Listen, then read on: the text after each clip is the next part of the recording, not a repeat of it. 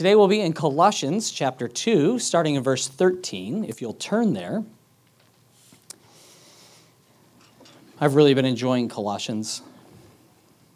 Such a blessing. As long as we live in the world and in bodies of flesh, there's this temptation to incorporate worldly ideas and philosophies and be influenced by things other than Christ and His Word. And we can do this in a vain attempt to really enhance our faith or to, to earn favor, thinking that certain things are really important, imperative to pleasing God, when God never said that. And we can put this weight upon ourselves to, uh, to feel like we are not complete in Christ, but through these things that we're doing and these beliefs that we hold. And in the church, we see that they were falling prey to legalism and mysticism and asceticism. And that's uh, the, the teaching that material things are bad, that it's, uh, it's worldly to have possessions, and, and that we need to afflict ourselves to really draw closer to God through prayer or fasting or through the denial of the flesh, we're somehow pleasing God by that act. Um, and people are led astray by the simplicity that's in Christ. I think when we're born again, there's this little self righteous Pharisee in all of us that wakes up to spiritual things and begins to take notice of not just what we do, but what others are doing and what's right and wrong about them or their beliefs. And we begin to be judgmental. And uh, that's, that's a temptation for all of us. That we'll think that the way that I am convicted or the way that, that, that I believe should be the beliefs that other people hold to. And the convictions that I hold, they should hold to the same degree. Uh, but we see that under the law of Moses, that people were commanded to teach their children the law, but Jesus has changed the way that we approach God because it's no longer through priests and sacrifices and the keeping of the law, but through Christ alone, by the sacrifice once for all he made for us, that we come to him by grace through faith. The law was powerless to save us, it could only condemn. The children of Israel thought that by keeping the law, they would be righteous before God. But Paul reveals in the New Testament that it wasn't, that wasn't the purpose of the law.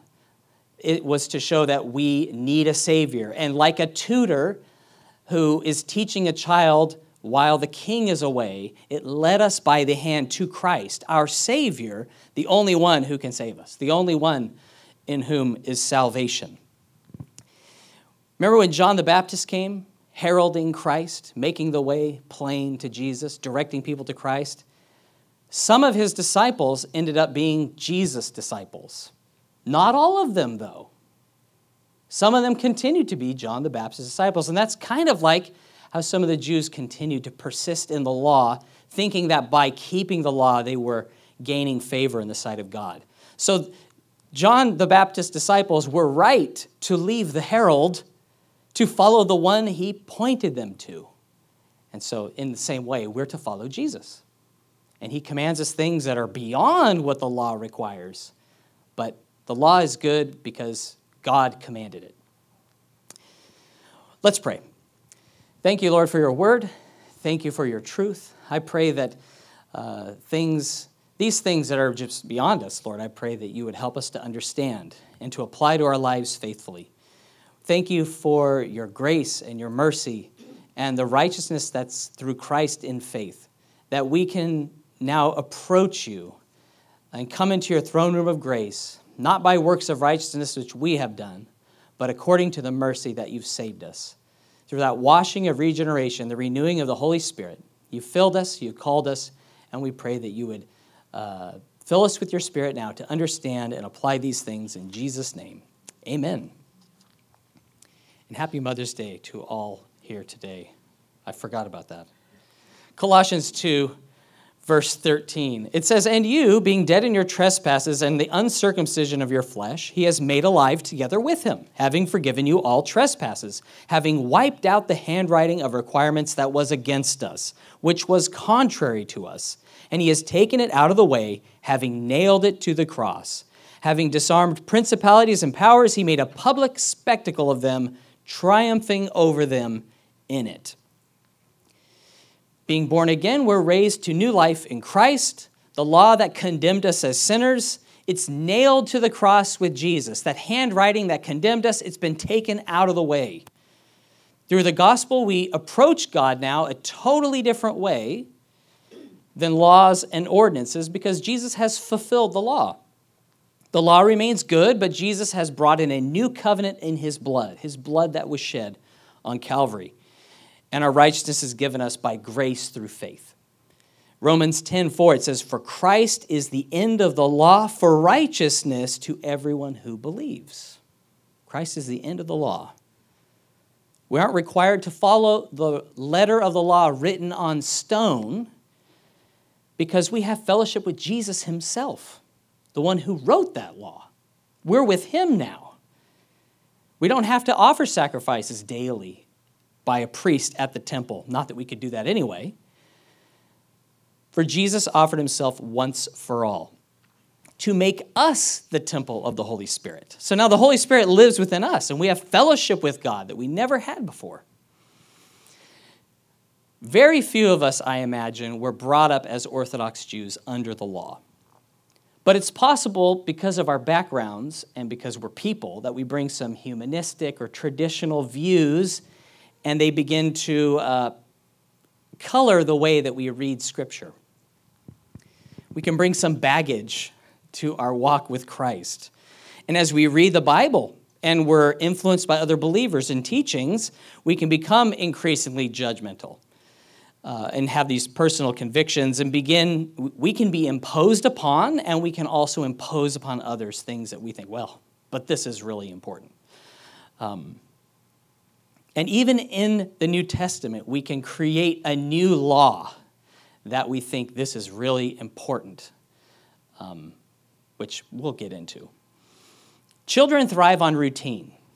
Those mothers out there uh, who have had kids and dads too, you know how kids grow accustomed to certain things. They, they grow accustomed to the schedule, the routine, eating a particular food, familiar foods, um, the after school routine of maybe having a snack or watching a show or having an activity. The oh, oh, I hear that. All right. We'll just keep going. All right. The involved now who can who can uh, identify with this? The involved bedtime ritual.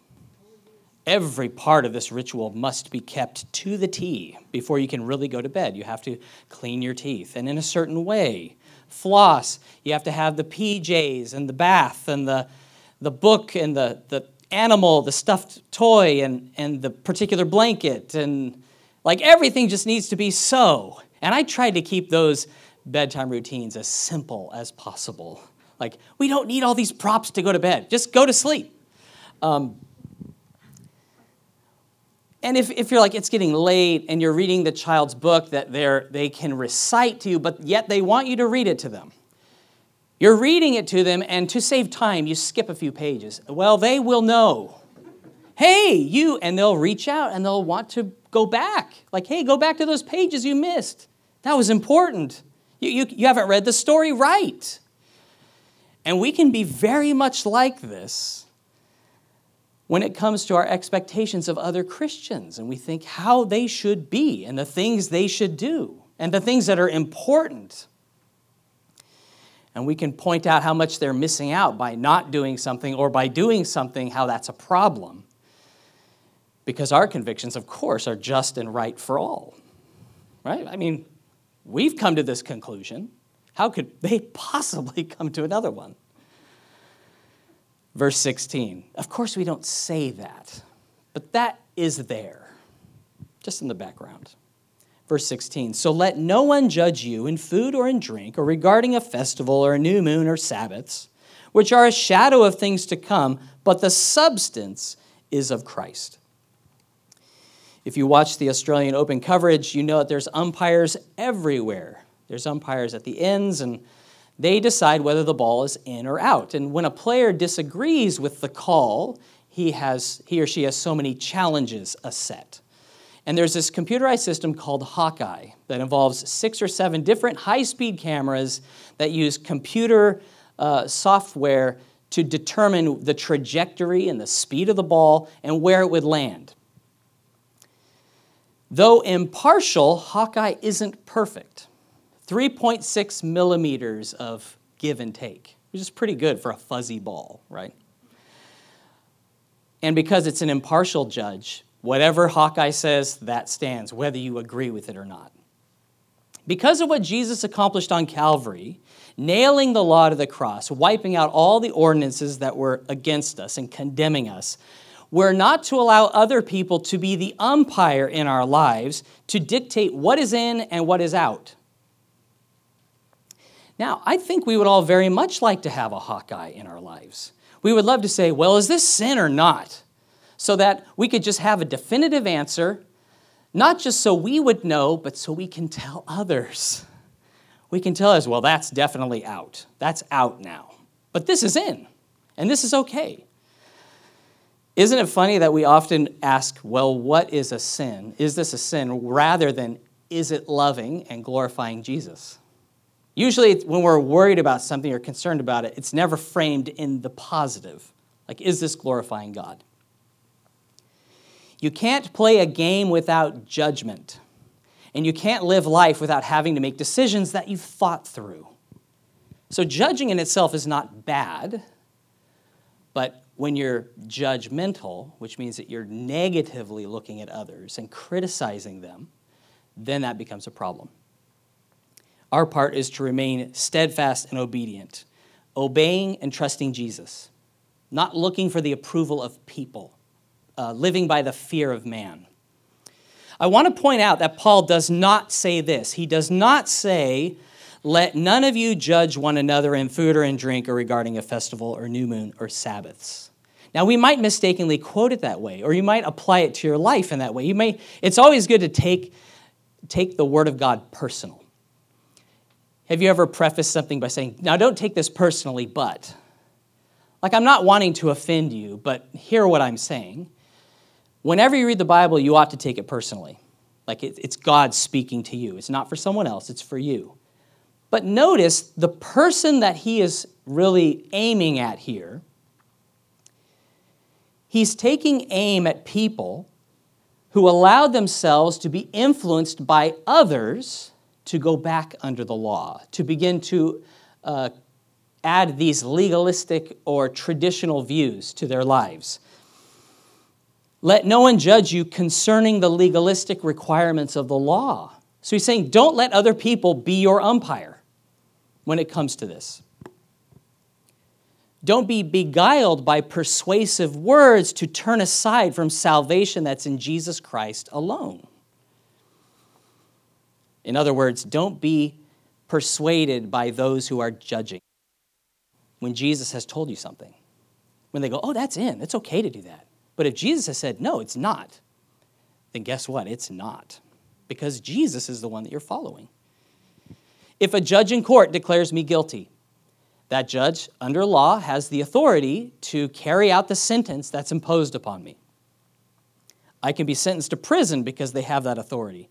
Since we're complete in Jesus and He's the one that guides us into truth by the Holy Spirit and the Word of God, it's not the law of Moses that's convicting me now.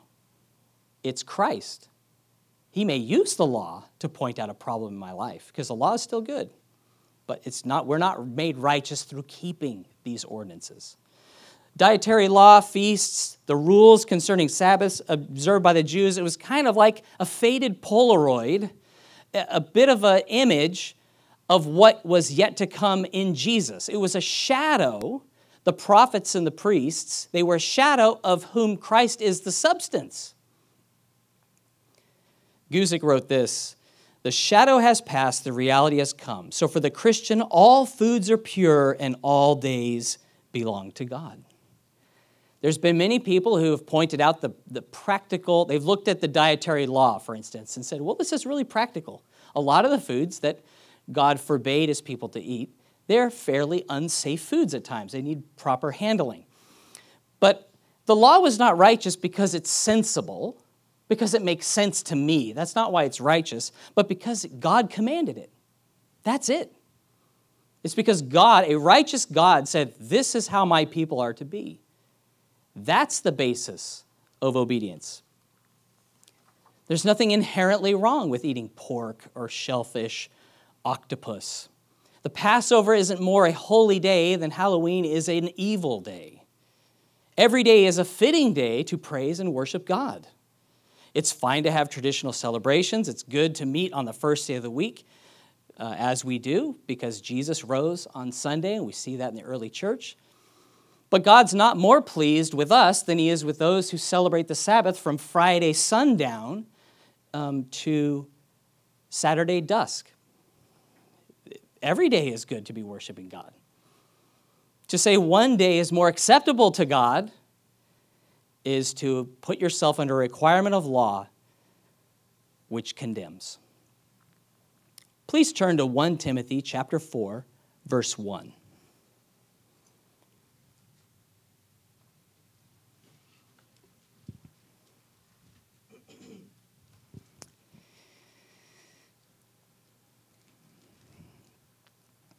The Word of God is so amazing because He uses it powerfully to speak to us individually.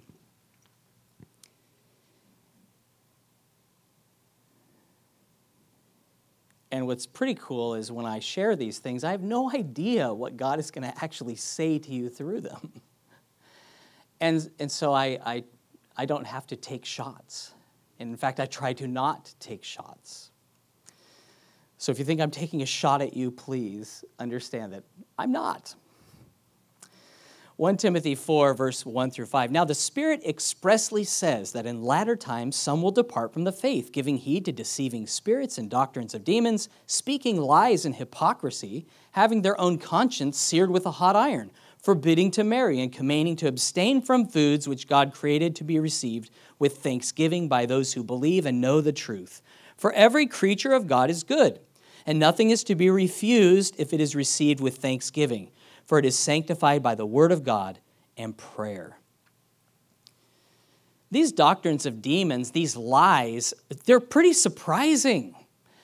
If, if you said, What's a lie? A, like a, a blasphemous, heretical lie, I wouldn't have thought, well, lies are bad, of course forbidding to marry, commanding to abstain from foods which God created to be received with thanksgiving. Those are the examples he uses. The food that you're eating. That that in some way would make you more acceptable to God. That's demonic. That's blasphemous. As followers of Christ, our food is not sanctified by a kosher certification on a label, but by God's word and prayer. Some people would say we should be or should consider being vegetarians on moral grounds. Well, that's not anything found in Scripture. Though Daniel decided in Babylon that he would only eat vegetables, God gave meat to the priests and the Levites and their families to eat. So it doesn't hold water. Because we're free from the law, someone can choose to eat ethically sourced grains and vegetables as their primary diet, and others can eat meat with every meal without guilt before man or God, because God has given that to us to, uh, to eat. And we shouldn't mock those who decline a beer or they, they're not interested in meat. And, and vegetarians shouldn't judge a, a meat eater as a murderer because God's given us these things to eat. Sanctified by Him. Remember, the law is no longer our governess because we're walking with Jesus. He's the one who's guiding us. It, the food we eat cannot condemn us, nor is it profitable to condemn other believers according to the law. If you take one part of the law as required for salvation, then you're required to take the whole law, the entire law, and you are obligated to, to follow it. Self imposed religion powerless to save, it will only condemn. Back to Colossians 2, verse 18. Let no one cheat you of your reward, taking delight in false humility and worship of angels, intruding into those things which he has not seen, vainly puffed up by his fleshly mind, and not holding fast to the head, from whom all the body, nourished and knit together by joints and ligaments, grows with the increase that is from God. God rewards those whom obey, who obey him, and we ought to desire that full reward that he gives. 2 John 1 8 and 9. It says, Look to yourselves that we do not lose those things we worked for, but that we may receive a full reward. Whoever transgresses and does not abide in the doctrine of Christ does not have God. He who abides in the doctrine of Christ has both the Father and the Son. The doctrine of Christ, following Christ for salvation, is through him and obedience to him we have a full reward. It was false humility which caused people to worship angels. They said, Well, God is so holy, God is so righteous, and we're sinful. So we need, a, we need these mediators, these angelic beings, to plead on our behalf so that we can find favor in God's sight and have an audience with Him. But that's not scriptural. That was uh, fleshly ir- ignorance and arrogance to say that what God has said, the way that we come to Him, is not sufficient. As an aside, there are some who put a great deal of emphasis on angelic support or comfort or help. We don't see Jesus praying to them. It's fitting to ask God for his protection, and he can use angels. We know that they are his ministering spirits sent to those who, uh, who believe in him. Uh, that's a verse that we're going to come to later. I'm skipping ahead. I mean, why, why credit a so called guardian angel with a miraculous deliverance when it's God who employed that angel to do that? If we could even know that there was an angel involved. Because we'll commonly hear, oh man, the angels must have protected you. Well, wasn't it God? Even if he used an angel, God did it. So let's give God all the glory. And we don't need to pray for an angel to save us. Jesus will save us, He's able to do it Himself. There's no specific instances here how those in Colossus worship angels, but I found a good example when looking into uh, angels how this false doctrine can persist today, or a way that it shows itself. The writer of Hebrews, he was talking about the supremacy of Christ over all created things. Like, of whom did the angel say, You know, you are my son, today I've begotten you? He never said that to an angel. He was saying that Jesus is God, not like a created being. He writes of the angel's role in Hebrews 1:14, "Are they not all ministering spirits sent forth to minister for those who will inherit salvation?" To say I know when God sends out angels or how exactly they minister or are involved in my life is to intrude upon things I cannot see. Now, we can read in Scripture of how angels have been involved in people's lives, how they have been His messengers, how um, all throughout Scripture, there's different ways that, that, that angels were employed. But to take it at face value, there are angels, spirits sent forth by God to minister for those who will inherit salvation. That's what the scripture says.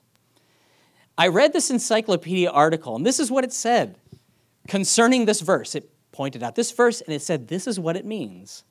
This is the function of the guardian angels. They are to lead us, if we wish it, to the kingdom of heaven. Whoa. Angels are leading me to the kingdom of God? No. They do not. Jesus is the one we follow. He's the one who's brought the kingdom of God to us. It's profane to suggest that we need a guardian angel to guide me to heaven. That's not what the angels were sent to do. Jesus is the one we follow, not an angel, not a man, not a mere man. Jesus alone has the words of life. We're complete in Christ and anyone who says our standing with God depends upon what we eat or what we drink or where we worship uh, or how we need the aid of angels to protect and save, he says is vainly puffed up by his fleshly mind, not holding fast to the head, from whom all the body, nourished in it together by joints and ligaments, grows with the increase that is from God. I believe you would all agree that the head is the most important part of the body. You can lose a limb or several limbs and live. You can have a lung and even heart transplant. But without a head, the body's not going to live. And in the head, we have is where all the hearing and the seeing, the smelling, the speaking and eating, that's all attached. Um, the thinking, the identity, that's all in the head. They don't have like foot recognition software. It's facial recognition. And we Christ is our head, and we are connected to him. The head of the body, we're all individual parts. So instead of seeking a message from the stars or a guru or an angel, we're to go to Christ. He's the head.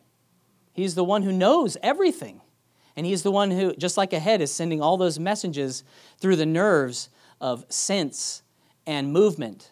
So Christ is the one who teaches us how we ought to move in our sphere, in our role in the body of Christ. And we are to follow his lead. Connection to God doesn't come through spiritual experiences or the use of narcotics to heighten your senses, to deny yourself a particular food for a particular time, just arbitrarily, but to be connected to God through Christ alone, through faith in Him. Colossians 2, verse 20. Therefore, if you died with Christ from the basic principles of the world, why? as though living in the world, do you subject yourself to regulations? Do not touch, do not taste, do not handle, which all concern things which perish with the using, according to the commandments and doctrines of men. These things indeed have an appearance of wisdom in self imposed religion, false humility, and neglect of the body, but are of no value against the indulgence of the flesh. Paul asks probing question to those who impose regulations upon themselves in attempt to find favor with God. He says, if you died with Christ to this world and you're born again, why are you subjecting yourself to the commandments of men? Having died to the world, why do you let worldly things rule you? The Pharisees questioned Jesus. They said, hey, we notice your disciples are not washing their hands before they eat. Why don't they wash their hands according to the tradition of the elders? It wasn't that their hands were totally filthy. Now, maybe they were filthy. I don't know. But they weren't washing them in the prescribed way that the elders said you should. And so they said, they're eating with unwashed hands. Why do you let them get away with that, Jesus, if you're a good rabbi? And Jesus asked them a question he says, Why do you also transgress God's commands by your tradition? You're the ones who have clean hands, washed according to the tradition of the elders, but your hearts are filthy before God. And Jesus, knowing the hearts, he could see it, and he knew it. God gave the Jews his laws, and they added them to them their traditions. We are liable to do the same thing. A great example is with Adam and Eve. Remember, God gave the command out of the tree of the midst of the garden, the tree of the knowledge of good and evil, you shall not eat of that tree. Or in the day you eat of it, you will surely die. He gave them that warning. Notice what Eve said when questioned by the serpent in Genesis 3 2 and 3. She said, We may eat the fruit of the trees of the garden, but of the fruit of the tree which is in the midst of the garden, God has said, You shall not eat it, nor shall you touch it, lest you die. God had just said, Don't eat of that tree. But you see the sensibility of man's argument, his own little tradition. Well, if eating it's bad, if I don't touch it, that adds some extra safety.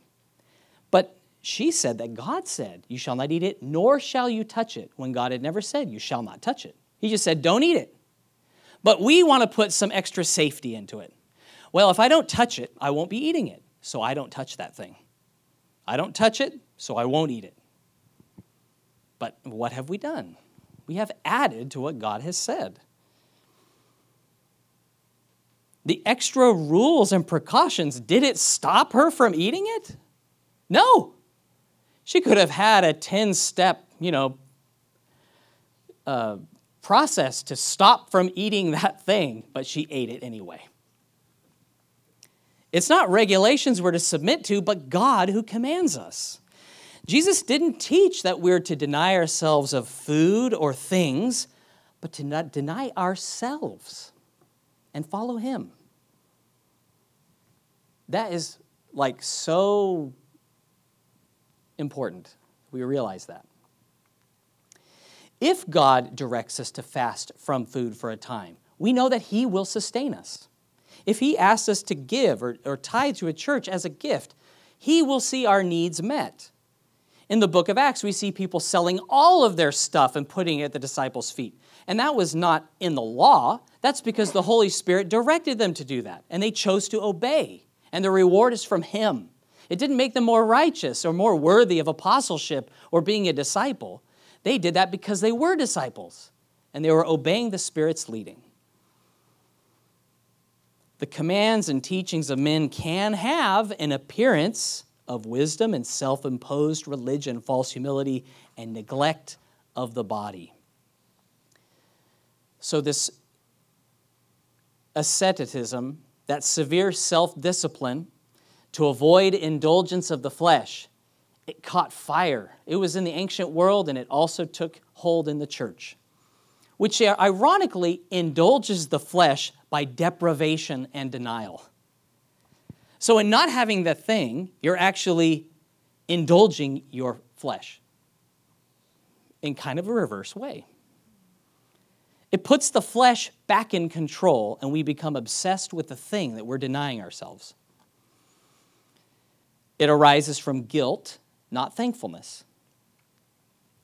It's a form of self punishment, kind of like you buy non flavored Greek style yogurt today because you overindulged in ice cream yesterday.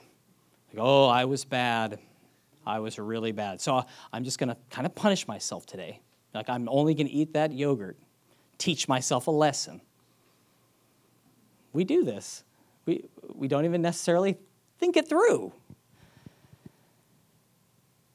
But this self imposed religion, false humility, neglect of the body are no value against indulgence of the flesh. Does denying your sweet tooth mean that you're seeking God instead? No, not at all. They're not connected. Uh, fasting from food for a week will not keep you from fornicating for five minutes. It has no power to stop you. No matter how much you deny and deny and that's not where your self control comes from. It comes from Christ who, who is directing you. Let's turn to Romans chapter 14, starting in verse 1, just for some application.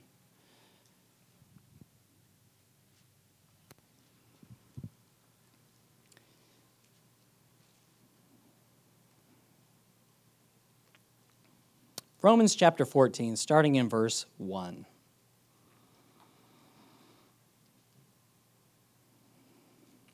It says, Receive one who is weak in the faith, but not to disputes over doubtful things. For one believes he may eat all things, but he who is weak only eats vegetables. Let him not let him who eats dis, excuse me. Let not him who eats despise him who does not eat. And let not him who does not eat judge him who eats, for God has received him. Who are you to judge another's servant? To his own master, he stands or falls. Indeed, he will be made to stand, for God is able to make him stand. It may be hard to imagine, but all of us have an amount of hang ups, things that cause us some emotional or mental difficulty, things we wrestle with. And it may be something that someone else doesn't wrestle with. It's kind of just They've made a decision and there's no wrestle. The wrestling is over for them. But for you, it's still a bit of a wrestle. Still not quite sure.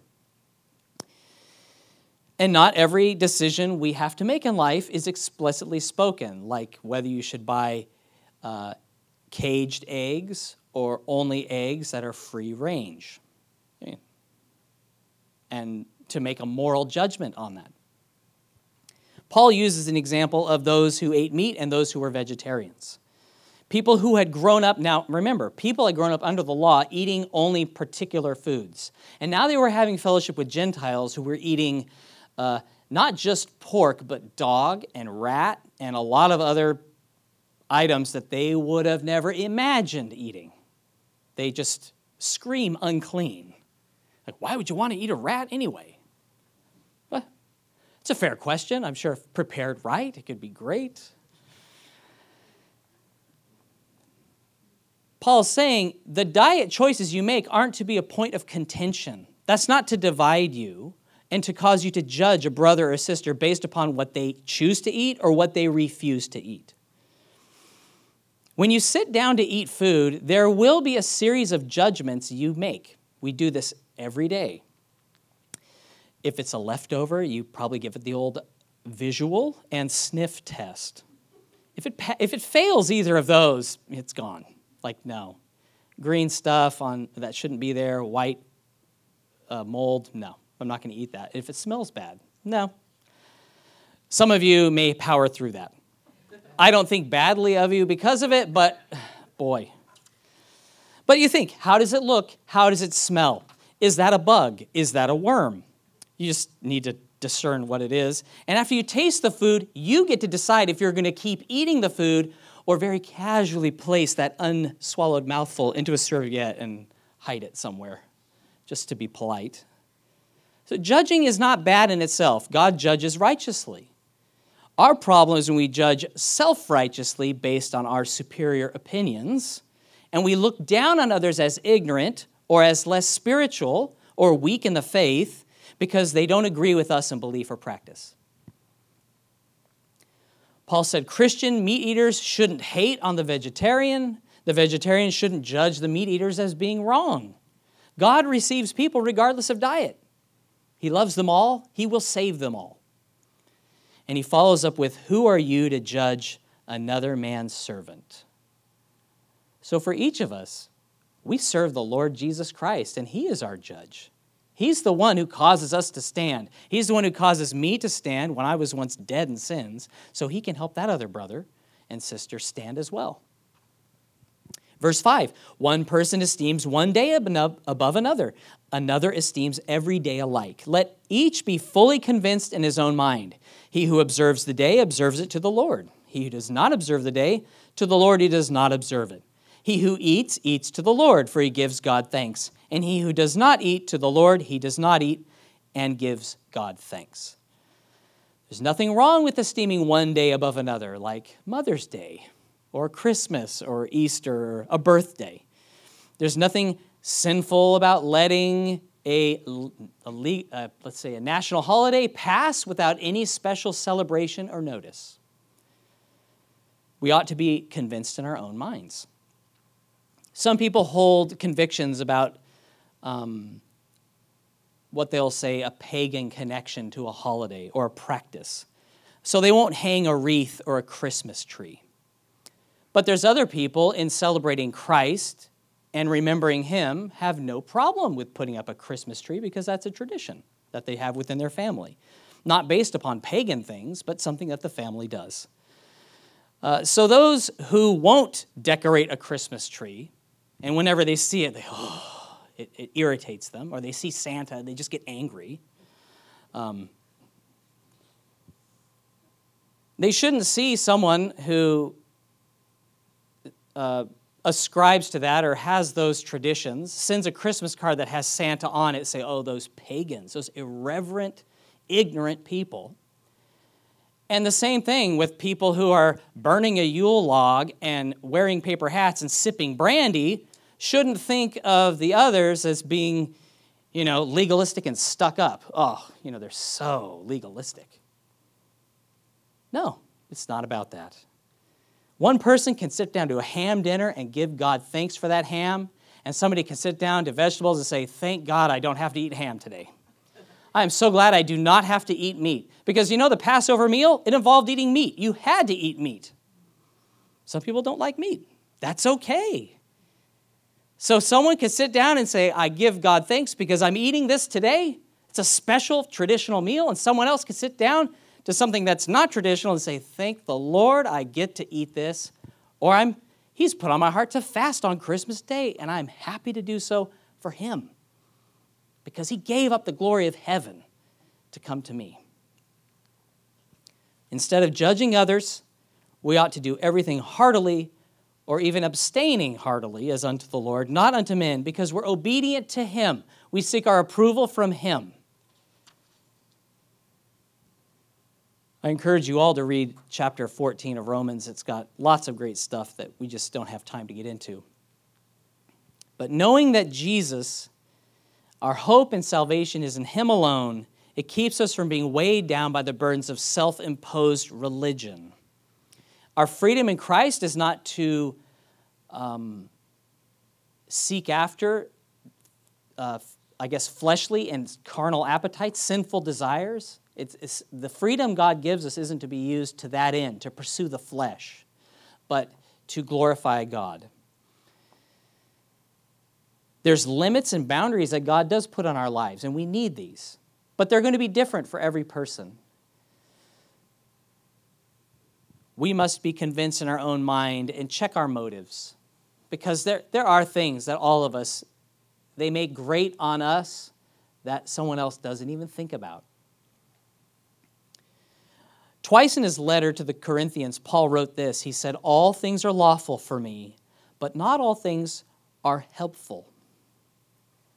And this is a good thing to think about is the things that are legal, there's a lot of legal things you can do, um, even according to the law or Australian law, that are not helpful for you in following Jesus or leading people to him. Now in 1 Corinthians 6:12 he says all things are lawful for me but I will not be brought under the power of any. And in another place in 1 Corinthians 10:23 he says all things are lawful for me but not all things edify. So for me these are very helpful parameters in my life to say is it helpful? Is it bringing me under its power? And is it edifying me and the body? And if it, if it fails on those points, then I can know that those convictions I might be sensing is from the Lord. Being a slave to eating or drinking, it's not good because those are not God. We need to follow Him. During our earthly pilgrimage, this is going to be, uh, it'll be, I guess, a bit of a, it's a challenge because it's not always the same. God has us in different seasons and times, and we begin to learn well, you know, that thing that's permitted by law, that's something that I should not do. Or this thing that goes beyond even what the law says, this is what I should be doing because we serve Christ. So let no one judge you in food or drink or regarding a festival or a new moon or Sabbaths, which are a shadow of things to come, but the substance is of Christ. The laws regarding food and drink and Sabbath days, they were a shadow. Jesus is the substance, the head. He is the one that we're connected to now. If Jesus leads us to keep a law, we obey him. If he, choose, if he leads us to go beyond what the law says, we do that too, because he supplies the strength. He is the head of the body, the one alone who connects us to God through faith. One thing I love is that when Jesus his disciples were doing the wrong thing according to the law, or the Pharisees' interpretation of the law. And whenever they saw that, they would always come to Jesus and uh, dob them in. But every time, Jesus stood up for them, and he had their backs. And as we serve Jesus, as we follow him, he'll protect you, he will provide guidance for you, he won't leave you alone. He is our righteous, righteousness who will cause us to stand and will someday present us faultless before the Father with exceeding joy. And I'll talk about food and drink. That'll all be over. Let's pray. Thank you, Lord, for your word, for your truth, that you're the one that we obey and follow. And thank you that you've put us in a body with such diversity, and yet we have the scriptures that, that uh, lead us in truth through the Spirit's guidance. Thank you, Lord, that when we seek you, we can know what's right and wrong for us, and that we can help others too as they wrestle and, and work through some of these decisions that must be made. And I pray, Lord, you would bring us to a place where we're, we are convinced in our own mind, that we are at rest, knowing that it's by grace we're saved through faith and not of ourselves. And I pray that that would not make us um, slack in our obedience to you. When you, when you say something very clearly that we ought to be doing or not to be doing. Thank you, Lord, that you are God, that we worship you, that you are our head, and that you will present us faultless before your presence with exceeding joy. May we walk in that joy today, Lord. Thank you that the joy of the Lord is our strength. In Jesus' name, amen.